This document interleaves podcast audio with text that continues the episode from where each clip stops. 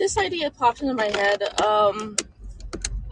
maybe a couple days ago, because I was thinking about the concept of objectivism. This is Ayn Rand's philosophy, and a lot of libertarian type people believe in objectivism, follow the philosophy, or at least parts of it. Not everybody, and certain people don't like all of Ayn Rand's ideas, for sure. But a lot of the libertarians, a lot of the Bitcoiners, supposedly, are into these ideas. So I just want to think about, does Bitcoin really align with the philosophy of objectivism? And I actually, just thinking about this briefly, I haven't thought about it a whole lot, but just thinking about it briefly, I don't think that it does. I don't think it fits. And there's lots of little pieces of, evidence I could point to explain why I don't think it really fits. So I'll just try to remember some. I'm driving here, but I'll just try to remember some that I wrote out. Bitcoiners, they constantly talk about how Bitcoin is money, but there's no evidence to support this claim.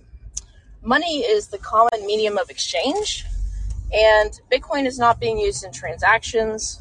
It's not the predominant medium of exchange. No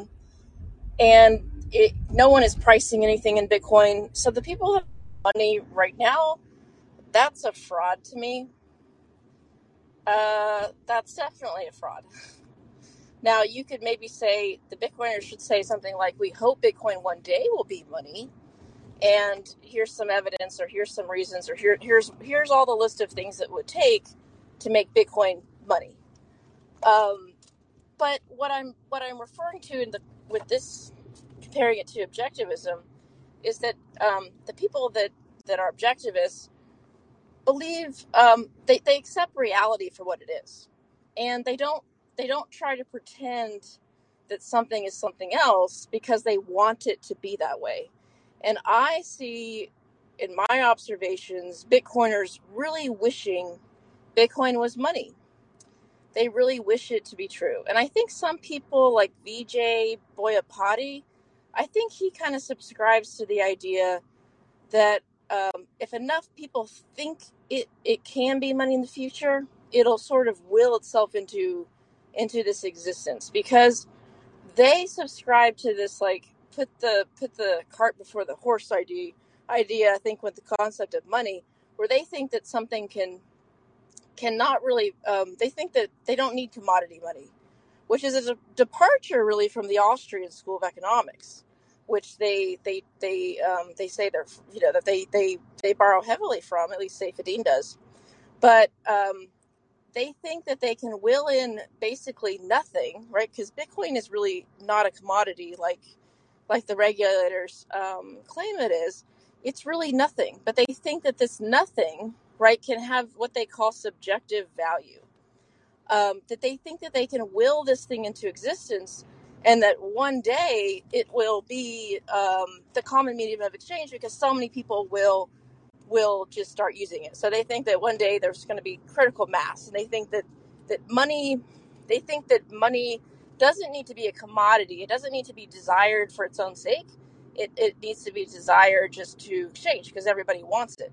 But the reason why money comes into existence, the commodity view, the typical Austrian view, is it was first desired because its utility as a commodity itself.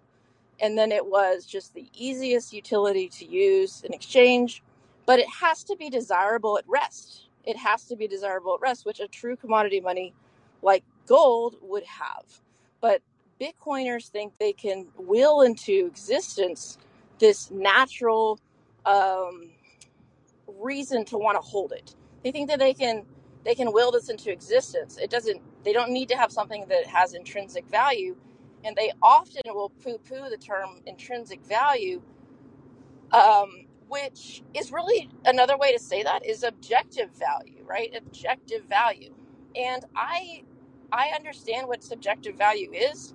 And I think that when people refer to subjective value, they're talking about what an individual will ascribe to something that they need for a particular goal. And everyone's goals are different at every time, you know, every moment in time. And so what this means, though, in the context, what I'm trying to explain, maybe not very well, but what this context is that subjective value doesn't mean arbitrary value. It means that you subjectively, personally value something according to your own needs or goals at that time period, and that everybody might have a different price of certain services or goods at any particular time. But we do so with a purpose. We subjectively value things, perhaps, because we have a purpose in mind and a goal. Like, this is part of the whole human action, you know, element of what makes economics so fascinating. It's not just, you know, math and statistics. We're talking about people here, so it's really not this, you know, it's really a social science, really. I mean, people debate that, but there's a human element here, and that's why they say the study of economics is about studying essences, right? And not so much about crunching math formulas. Today it's all math, but you know, the Austrian school was more about the essences of economics and principles. So anyways, and concepts. So I think that the Bitcoiners, they don't look like objectivists to me, because objectivists to me would say, what is the objective value of this thing? What is the utility of something? What can I do with this thing? If I couldn't trade it with anybody else, what value is it to me? I mean, what value is it to me? And so, and I'm not an expert on objectivism, but in my you know, opinion, it's odd that the libertarians, a lot of them embrace subjectivism and like Ayn Rand and her philosophy, and this is just based on reality. And the Bitcoiners, you know, they're like the alchemists. They're trying to create something, a digital version of gold, or at least some of them are. Not all of them. Some say that it was meant to be a cash, like a currency, a peer-to-peer cash system. And perhaps that is true as well. But I've seen both. I've seen actually both concepts refer to, like, about Bitcoin's origin and about Satoshi, or at least the very early people like Hal Finney, writing about how it's supposed to be this digital gold, but it's also supposed to be a peer-to-peer cash. So I don't know which is true. Maybe it was meant to be sort of both in a way. But the point is that they're trying to recreate, like, digitally, the concept of gold. And at the end of the day, it's just code. It's humans writing code to try to replicate this metal, right? This thing that's actually real. And they did a pretty good job, right? But it's still just this human creation, and it's still code that I like to say all these cryptos, all these tokens are code with, like, a human narrative around them. So I like to say Bitcoin is a token with the narrative of being digital gold, and stable coins are a token with the narrative of being pegged to a dollar. And basically NFTs are a token, just code, with a narrative of being art or some one-off of a collection of something.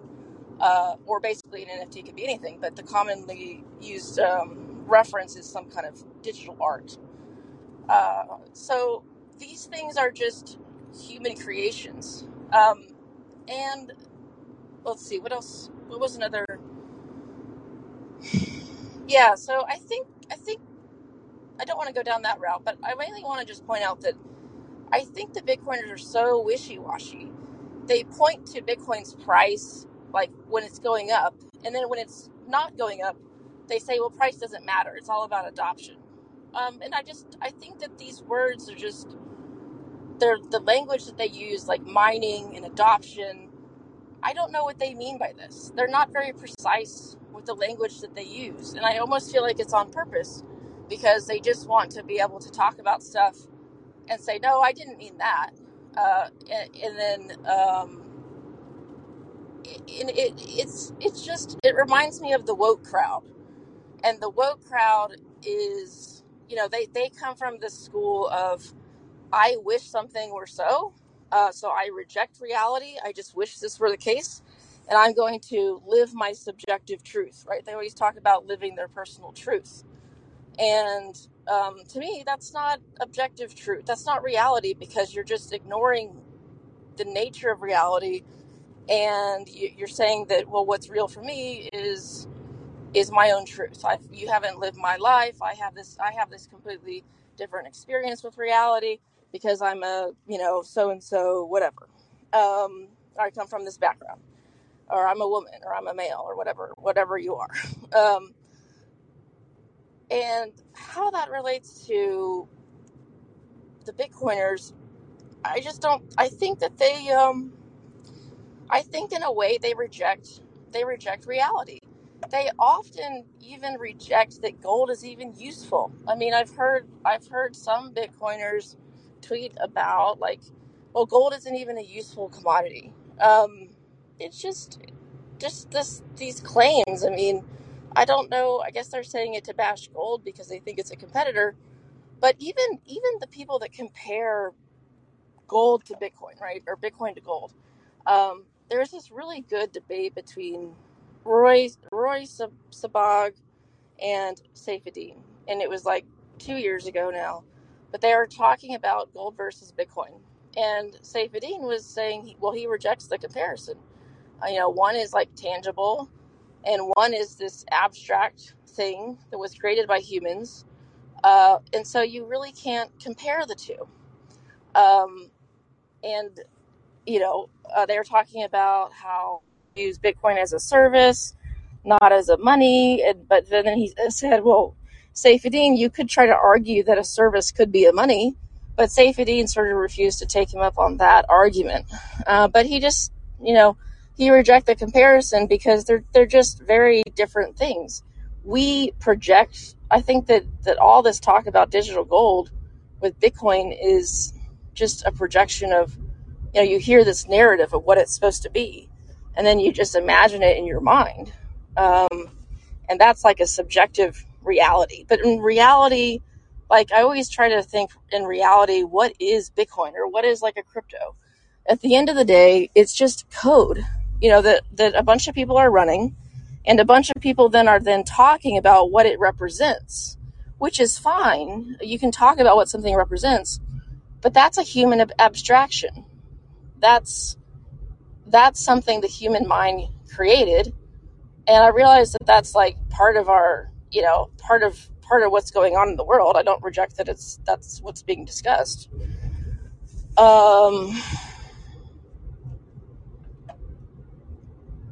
Let's see what else. Oh, so another point. If you do like a quick primer on objectivism, it's kind of a whole framework for Ayn Rand. She talks about how she embraces reality, just things exist, and basically the best way maybe to describe it that I have seen is that you don't wish for something to be true. It doesn't come true just because you wish it to come true. You have to just accept reality as it is. And then we use reason, or we use our minds to understand the world, and we should be able to reason and observe our world and observe reality, and understand this world.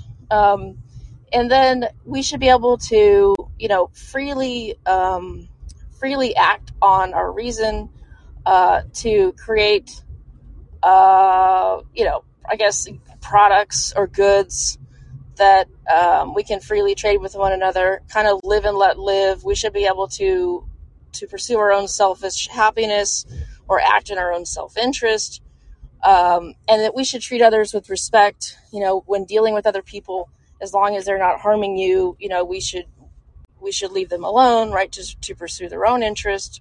So this is sort of the framework for like free market capitalism. But a lot of, you know, so she basically says the virtue of selfishness, right, is a virtue. And that sort of leads to the free market capitalism. But what people think about selfishness today, they think about somebody who's just greedy and exploiting somebody. But that's not what she meant. And I think that, you know, it's another criticism of mine of Bitcoin is that a lot of what's going on in Bitcoin is fraud. And it's deceptive. You know, I've explained fraud before. I think a lot of people don't understand what fraud is. But it's basically a way of tricking someone into buying something where you're lying about what they're buying. You know, you're being deceptive about it. And I think this goes on all day in the Bitcoin community. I mean, they lie that they say Bitcoin is money right now. They say that it's going to $1 million. They say you should never sell it for dollars. They have all of these claims to try to pump Bitcoin, to try to sell it to people. They say it's digital gold. They say all these things about it to try to get people involved in it. And it's just, in my opinion, fraud is a version of theft. Theft is wrong, and theft isn't capitalism, right? Capitalism is not about being able to be able to freely defraud somebody. It's about respecting people's property rights, respecting other people, and not defrauding them for personal gain. There's another reason why Bitcoin isn't really capitalism either. It's not productive. It's not a productive activity. It's basically just a wealth transfer system. Nobody is. I've made this claim that nobody in Bitcoin deserves the wealth that they've made and people kind of understand intuitively that they don't deserve it because they're a little bit envious, and they know that they didn't really work for it. They know that they didn't produce anything of value. And so they're correct to sort of understand that Bitcoin isn't this productive thing. And so, in my opinion, it represents everything that, you know, capitalism has been perverted today. And, you know, people call what we have right now capitalism. Well, that's obviously not true. It's very status. But yeah, Bitcoin isn't capitalism either. And it's holding itself out as this utopian, right, freedom movement. You know, Bitcoin, it represents all the good stuff of capitalism. No, it doesn't, because there's massive fraud going on here, and you're not being productive. People who put their money in Bitcoin are fundamentally not productive people. Like, they're not, this isn't doing anything. You're not lending out, you're not lending, right? You're not investing in any kind of productive business. It's going to lift up living standards. You're just giving your money to somebody else who bought in before you. You know, so there's no productive activity going on with Bitcoin. And so it shouldn't be this idea that Bitcoin is capitalism for 1 minute. I mean, I don't think that you can associate these Bitcoiners with capitalism at all. Until we start seeing these Bitcoiners actually like somehow lending in Bitcoin, maybe, or even, I don't even think that would count. That wouldn't count because, you know, somebody has to buy Bitcoin, and that's just going to somebody else. So even if these Bitcoiners were like, well, I'll just lend the Bitcoin out. Well, I mean, that maybe that would help, but you're still, because Bitcoin's not useful, back to this idea of Bitcoin's not useful. It's just, subjectively priced. It's basically priced at what people, supply and demand, right? At any one moment, that's what Bitcoin's going to be priced at, you know, whatever the last trade is, right? And then they calculate this whole market cap that doesn't mean anything. Like if Bitcoin ceased trading, like all the exchanges were shut down, Bitcoin would have a price of zero, and you wouldn't be able to do anything with it. It would be worth absolutely nothing. And the Bitcoiners, they really, really get get triggered by this whole idea of it doesn't have intrinsic value. And I think that's probably the best argument of why they reject reality. It's because it doesn't have intrinsic value. It's not really real. There's nothing there. It's all just poof. It's all puff. It's just all, it's all word salad stuff that they go on a, you know, that they talk about all day. It's nothing. And if you can't do anything with it, how can it be anything? Right? It's not anything. It's so by them rejecting this, in my opinion, they reject reality. And they also don't understand, again, the difference between arbitrary value and subjective value. Like, so what the Bitcoiners have right now is an arbitrarily priced asset. It's not even really subjectively valued, even though they claim that, because you can't. The only thing anybody is buying Bitcoin for is to get rich, or maybe in the case of maybe somebody who's just trying to flee some country and this is the easiest way to like move their money, whatever, at that one point. But that doesn't mean that they need to hold Bitcoin forever. But most people are just speculating on the price, and so this is just how it's priced. It doesn't have any utility, so it can't have an objective real price or real value, I'd say, compared to other commodities. Let's see. Bitcoiners have mood swings. Yeah, I already talked about that. It's like one day they care about price and one day they don't. They don't use terms like mining appropriately. I mentioned that one. Just things like basic definitions of what things are in Bitcoin, or basic terms they use to describe things are just not accurate in my mind. They don't fit with what real mining would be. And maybe it's because it's just difficult to explain, or maybe they could come up with a new word for it. I don't know. But I think it's, I think that the general public, and they do this on purpose, they think about mining a coin and think, oh, well, it's just a way to create new coins. But they always forget about the transactions that are being processed. And the regulators forget about the transactions being processed. And they forget that these people are, the miners are actually money transmitters. They're moving value. And yet they're not having to abide by the same rules that other financial institutions who move money have to, which is like KYCing everybody. So they sort of think that they're above the law, which is not objective reality either. Like if you think that you're above the law, you think that the rules don't apply to you, and somehow you're special, right? Somehow you're not like an average human or something. And I think that maybe that doesn't explain it. I think what explains it is that they're just using trickery to con people into thinking, well, we just are code. It's just a program. We're not really moving any money. But what are you doing in reality? You are moving value in this abstract system you've created. That's the goal of Bitcoin, is to move value from person to person. And under the law, right, current law, the BSA laws, now I don't like these laws either, but instead of overturning these laws, you know, and saying that it's unfair, you try to pretend like you're not doing this transfer of value because it's on the blockchain, right? Because you've come up with this new technology.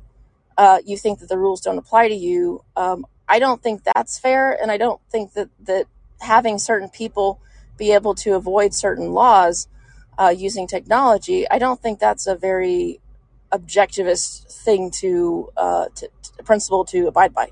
That sounds like tyranny to me.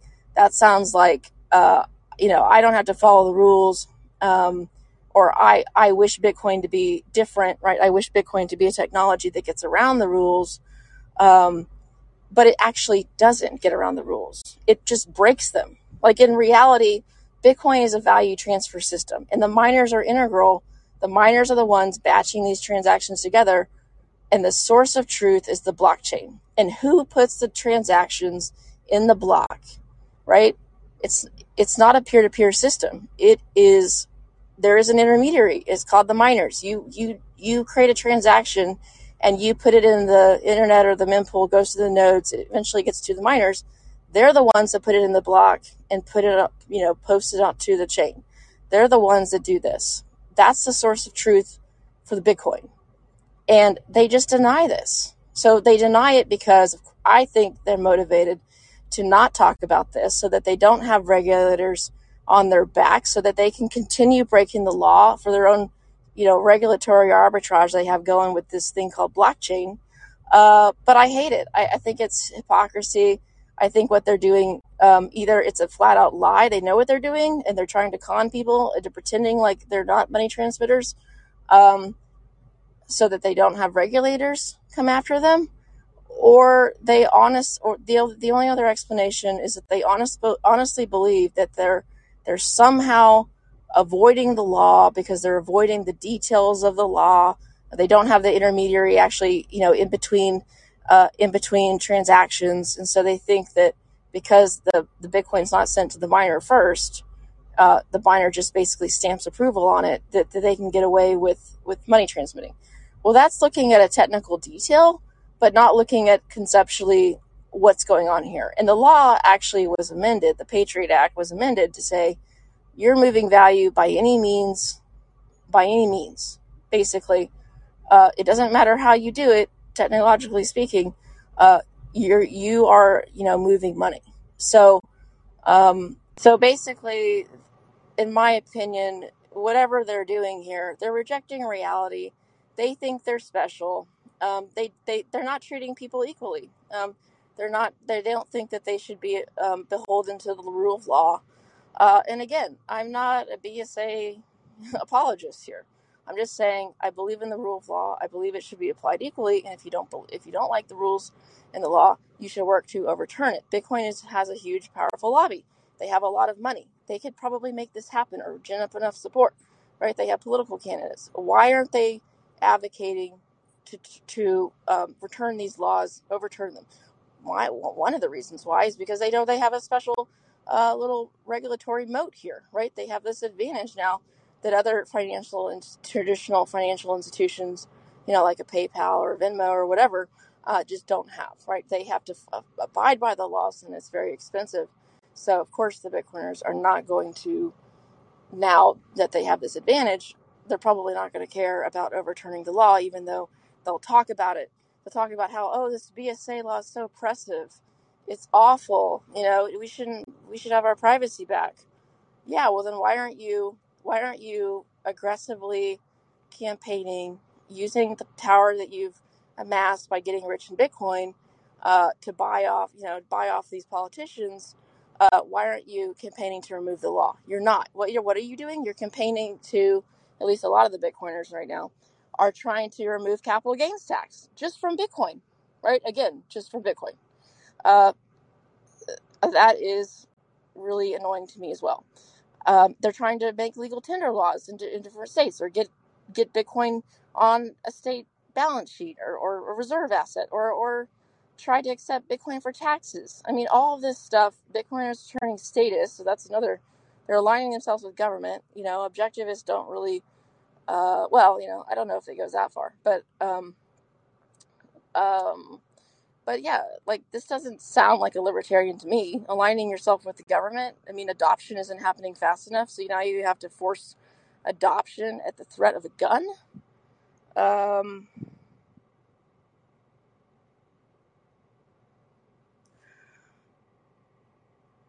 Yeah, I mean, if anybody has any questions or any thoughts, I welcome that. I just thought of this idea, trying to compare Bitcoin to objectivism, because a lot of Bitcoiners compare Bitcoin to, you know, Austrian economics, and you know, a lot of Bitcoiners are also libertarians, and some, you know, a lot of Bitcoiners probably believe in objectivism. So I haven't thought about it that long, but maybe like a day, and these are just some random thoughts I had on it. But I think it's an interesting idea to see if it really is Bitcoin really fit with the ideas of objectivism. I'd be a lot more sympathetic to the Bitcoiners if they weren't committing massive amounts of fraud. And I don't think everybody in Bitcoin is committing fraud, but if you're lying, if you're misrepresenting what Bitcoin is in order to get people to buy into it, that's fraud.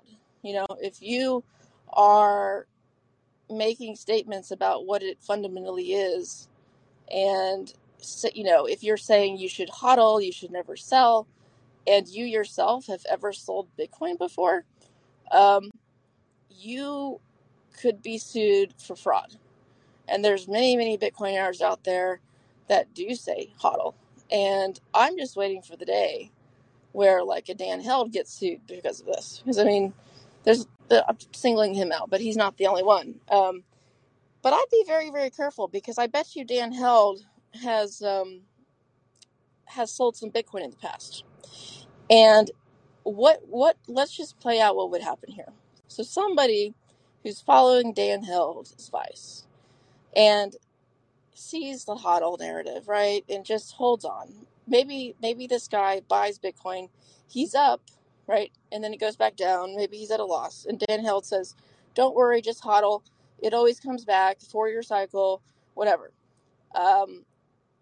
Well, Dan Held, you know, maybe he gets a lot of advertising money to pump Bitcoin, but he's also maybe he sold some in the past. Like, has Dan Held ever sold Bitcoin?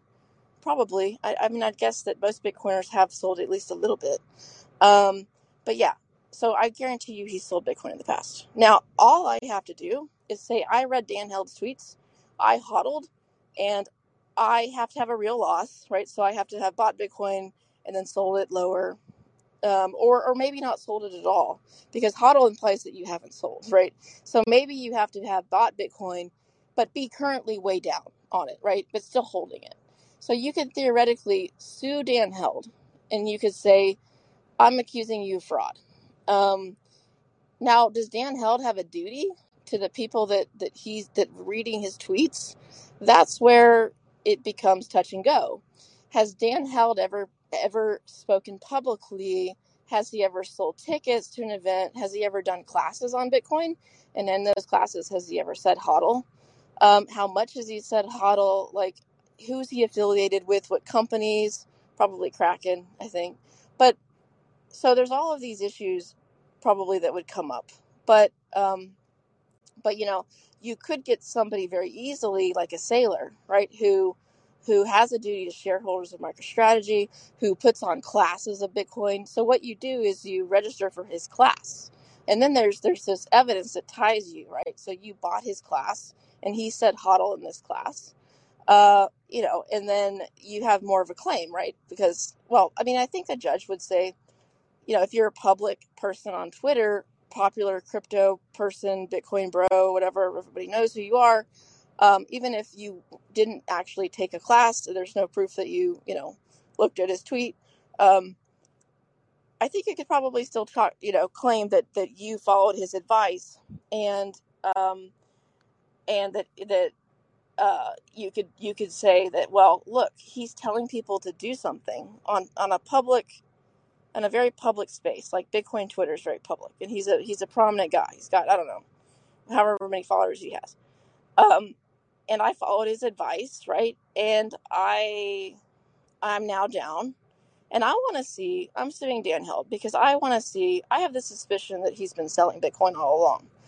And if he's been selling, but he's been telling other people not to sell, then he's lied, because he hasn't followed his own advice that he's giving other people. And the only reason why he told other people to not sell, and if he's caught selling, it's because he wants to get out of Bitcoin at a better price, right? Because if people start selling, its price is going to go down even more.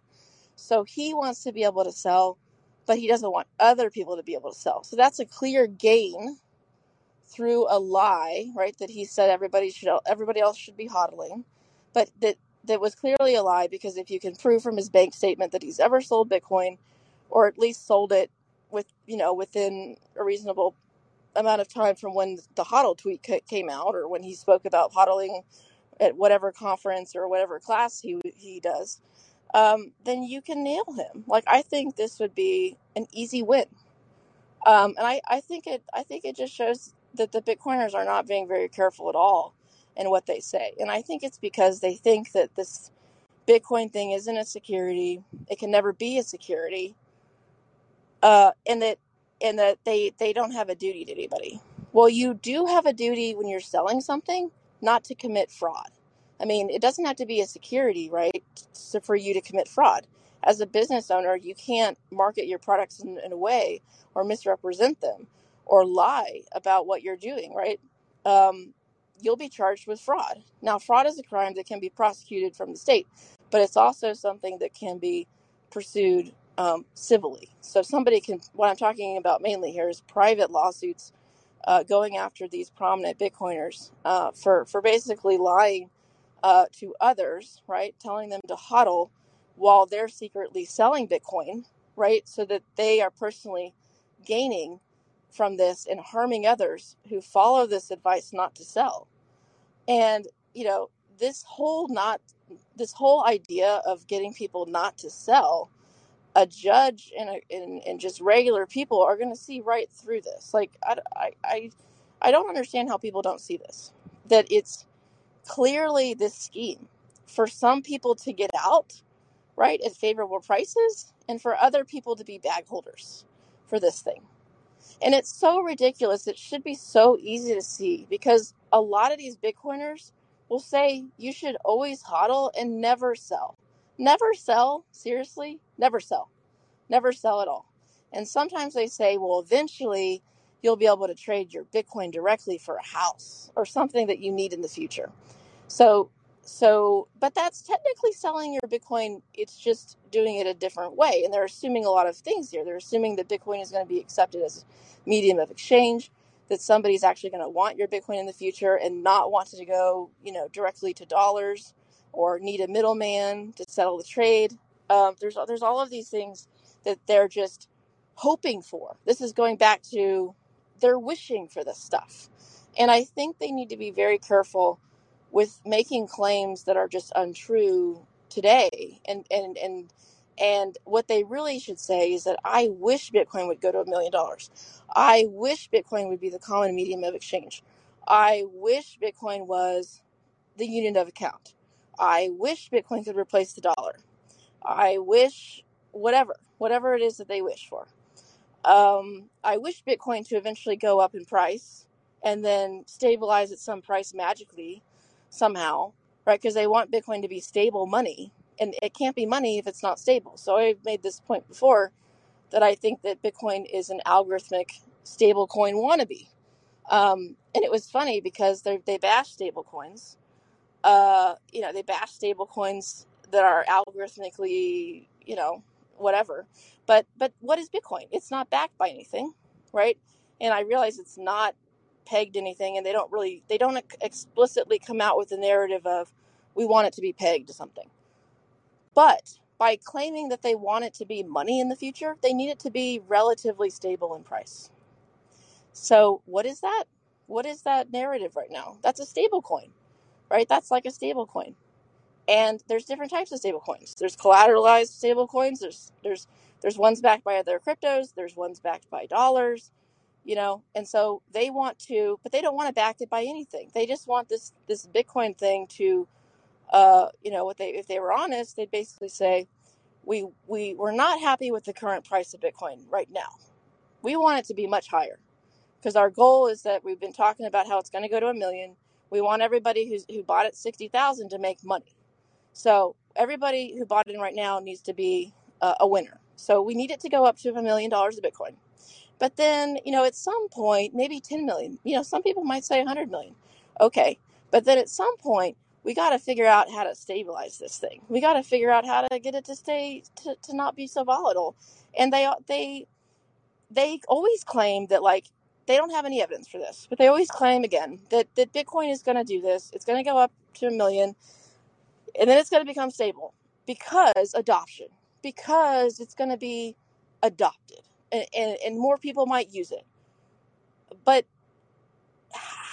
they never explain how. This is just another I wish. I wish it to be true that Bitcoin can go to $1 million a coin and stay there, or at least never drop. Like, you don't want it to go to $1 million and then drop back down to like 100K or something. You want it to sort of remain a level. I think that's what their goal is. And again, this looks to me like an algorithmically unbacked, stablecoin product. That's their goal. That's what their goal for Bitcoin is. But again, these are just wishes, and they haven't said exactly how they're going to stabilize Bitcoin, or why it should. I think they don't want anybody pulling the levers, right? But they want somehow it naturally to happen. They want somehow, the free market to just somehow magically get rid of all the Bitcoin volatility, because they want it to be, in different hands. And a lot of them say, well, it'll be used as a reserve asset one day. It'll be used as it'll be parked in banks, right? And banks will have claims that they issue on this Bitcoin. And so Bitcoin, because it can't really scale, right? They want it to be this reserve asset. And they hope this is another wish of theirs. But this is funny to me, because Bitcoin was supposed to be this thing that they don't like the backing, right? They don't like the backing because there's trust, and you have to trust the Fed, right? That they won't print extra dollars, right? That once dollars were backed by gold, and they won't just keep printing, because you have to trust this institution to not print more claims on the backing. Well, what's going to happen when they put Bitcoin at the Federal Reserve, or they put Bitcoin in all these other nation states, or these banks, right, that hold it in reserve? How are they going to ensure that no one's making additional claims on Bitcoin? And this is the problem with all of these layer 2 solutions that I see, maybe not including Lightning. But if you have something like a wrapped Bitcoin, you're taking this thing called Bitcoin, you're creating this ERC token that's basically acting like a stable coin to Bitcoin, because they want a Bitcoin to play on Ethereum, or some people did. So, how do you know that there's not more wrapped Bitcoin being created than there is actual Bitcoin backing it up? So you have this problem anytime you create sort of a claim, like you have Bitcoin as a reserve, and then you create this claim thing on it. So I don't understand why the Bitcoiners now, there's a lot of them too, that really want Bitcoin to be this reserve asset. They've been talking about this for over a year. But in my opinion, well, isn't that why wasn't that your criticism of having gold, of having gold-backed dollars? Because eventually the people will take us off the gold standard, or print more claims, more dollar claims than gold backing it. Wasn't that the problem initially?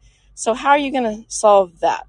So I just see a bunch of wishes from the Bitcoin community with no clear evidence on how any of these dreams are going to come true. And these wishes, in some instances, are treated as truth claims. They're treated as, oh, this is going to happen. The volatility is going away. I mean, you just got to wait.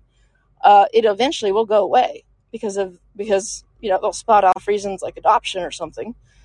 But it's never really, just saying adoption doesn't give me confidence that the volatility is going to go away. The volatility is always going to exist in an asset like Bitcoin that's not tied to any real thing. That's why stablecoins, dollar-backed stablecoins, are somewhat stable, is because in theory you can redeem them for $1. And so, in theory, if you don't tie Bitcoin to anything, if you just let it free flow, it's just at the demand.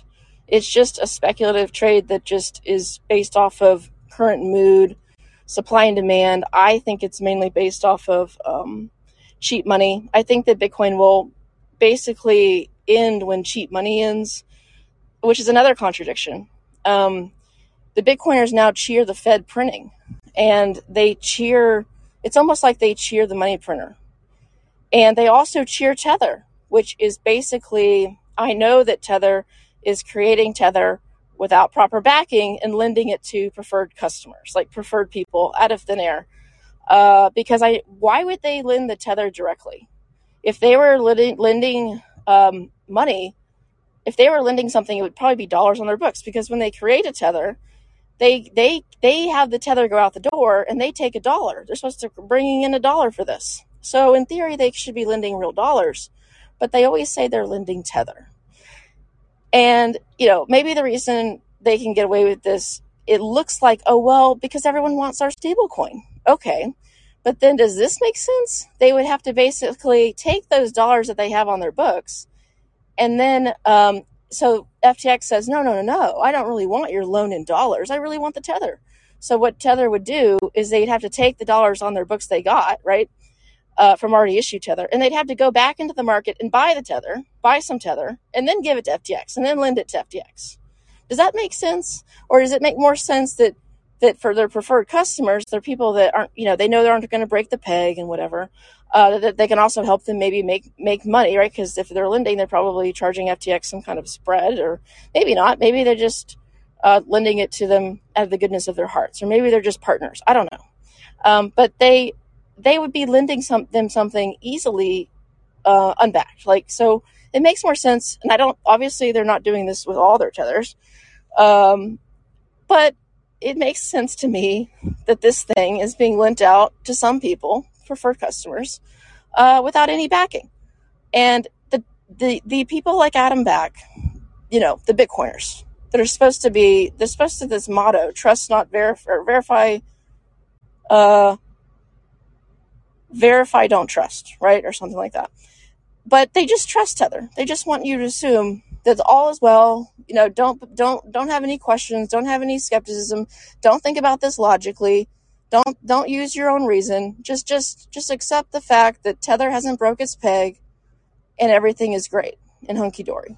And I don't get this. And I also don't understand why they, you know, obviously they know what's going on. Some people know what's going on with tether. Tether is used to buy up all these assets. All these assets are inflationary, and they all sort of trade together. They have all these pairs together. In my opinion, the altcoins are actually really good for Bitcoin, because it just means more potential pairs to be traded in this thing to inflate it up. But tether, especially stable coins, especially if they can just create these things without any audits or controls. But the Bitcoiners love tether. It's like their own little Fed money printer inside the crypto community. And so while they're supposed to be criticizing the Fed, now they sort of have created their own little Fed.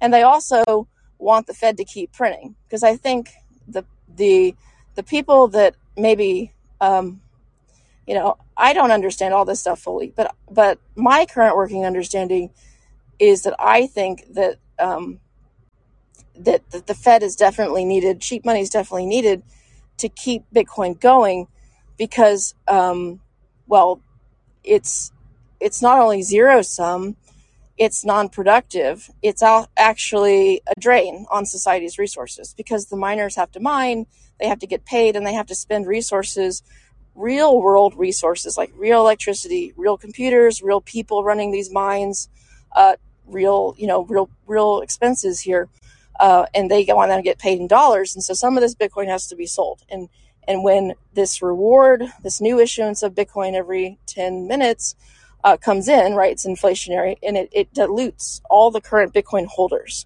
And we know that these Bitcoin miners, either they have to go to the public markets to raise money for their expenses, you know, because some of them want to hodl the Bitcoin because they're just as much believers of Bitcoin as you know, your regular old hodler out there, or Bitcoin maxi.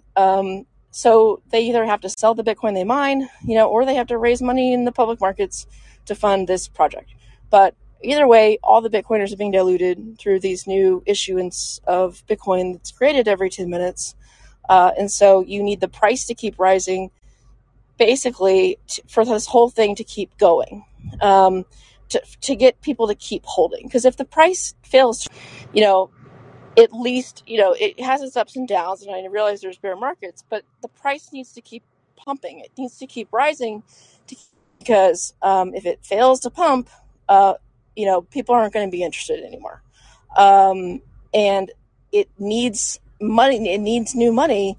It needs basically new dollars coming in. It needs either new people coming in right? So this is the constant push to get more and more people coming in. And now they're going across the whole entire world to get new people to come in, trying to sell it to other countries and stuff. But it needs new people, but it fundamentally needs more money. It needs more dollars. And so it's a non-productive activity. It requires more and more dollars to keep the price going up, right? So, inflation is part of that, the dollar supply, but they also have their own stablecoin inflation and their own, all the other cryptos basically that trade for Bitcoin also help prop it up. But I think that they definitely need the money printer to keep going. I think that like sound money or the dollar not being printed, or being debased would actually kill Bitcoin. Like there'd be no reason for Bitcoin, to even exist. Like, and it would just fail on its own because the only reason why capital is flowing into this space is because people get it for free. They bid up Bitcoin. They put it towards these non-productive activities, causes the bubble. Other people see the bubble, they come in, and then some Bitcoiners commit fraud and induce other people through lies to come in, which more people come in, more money is flowing in.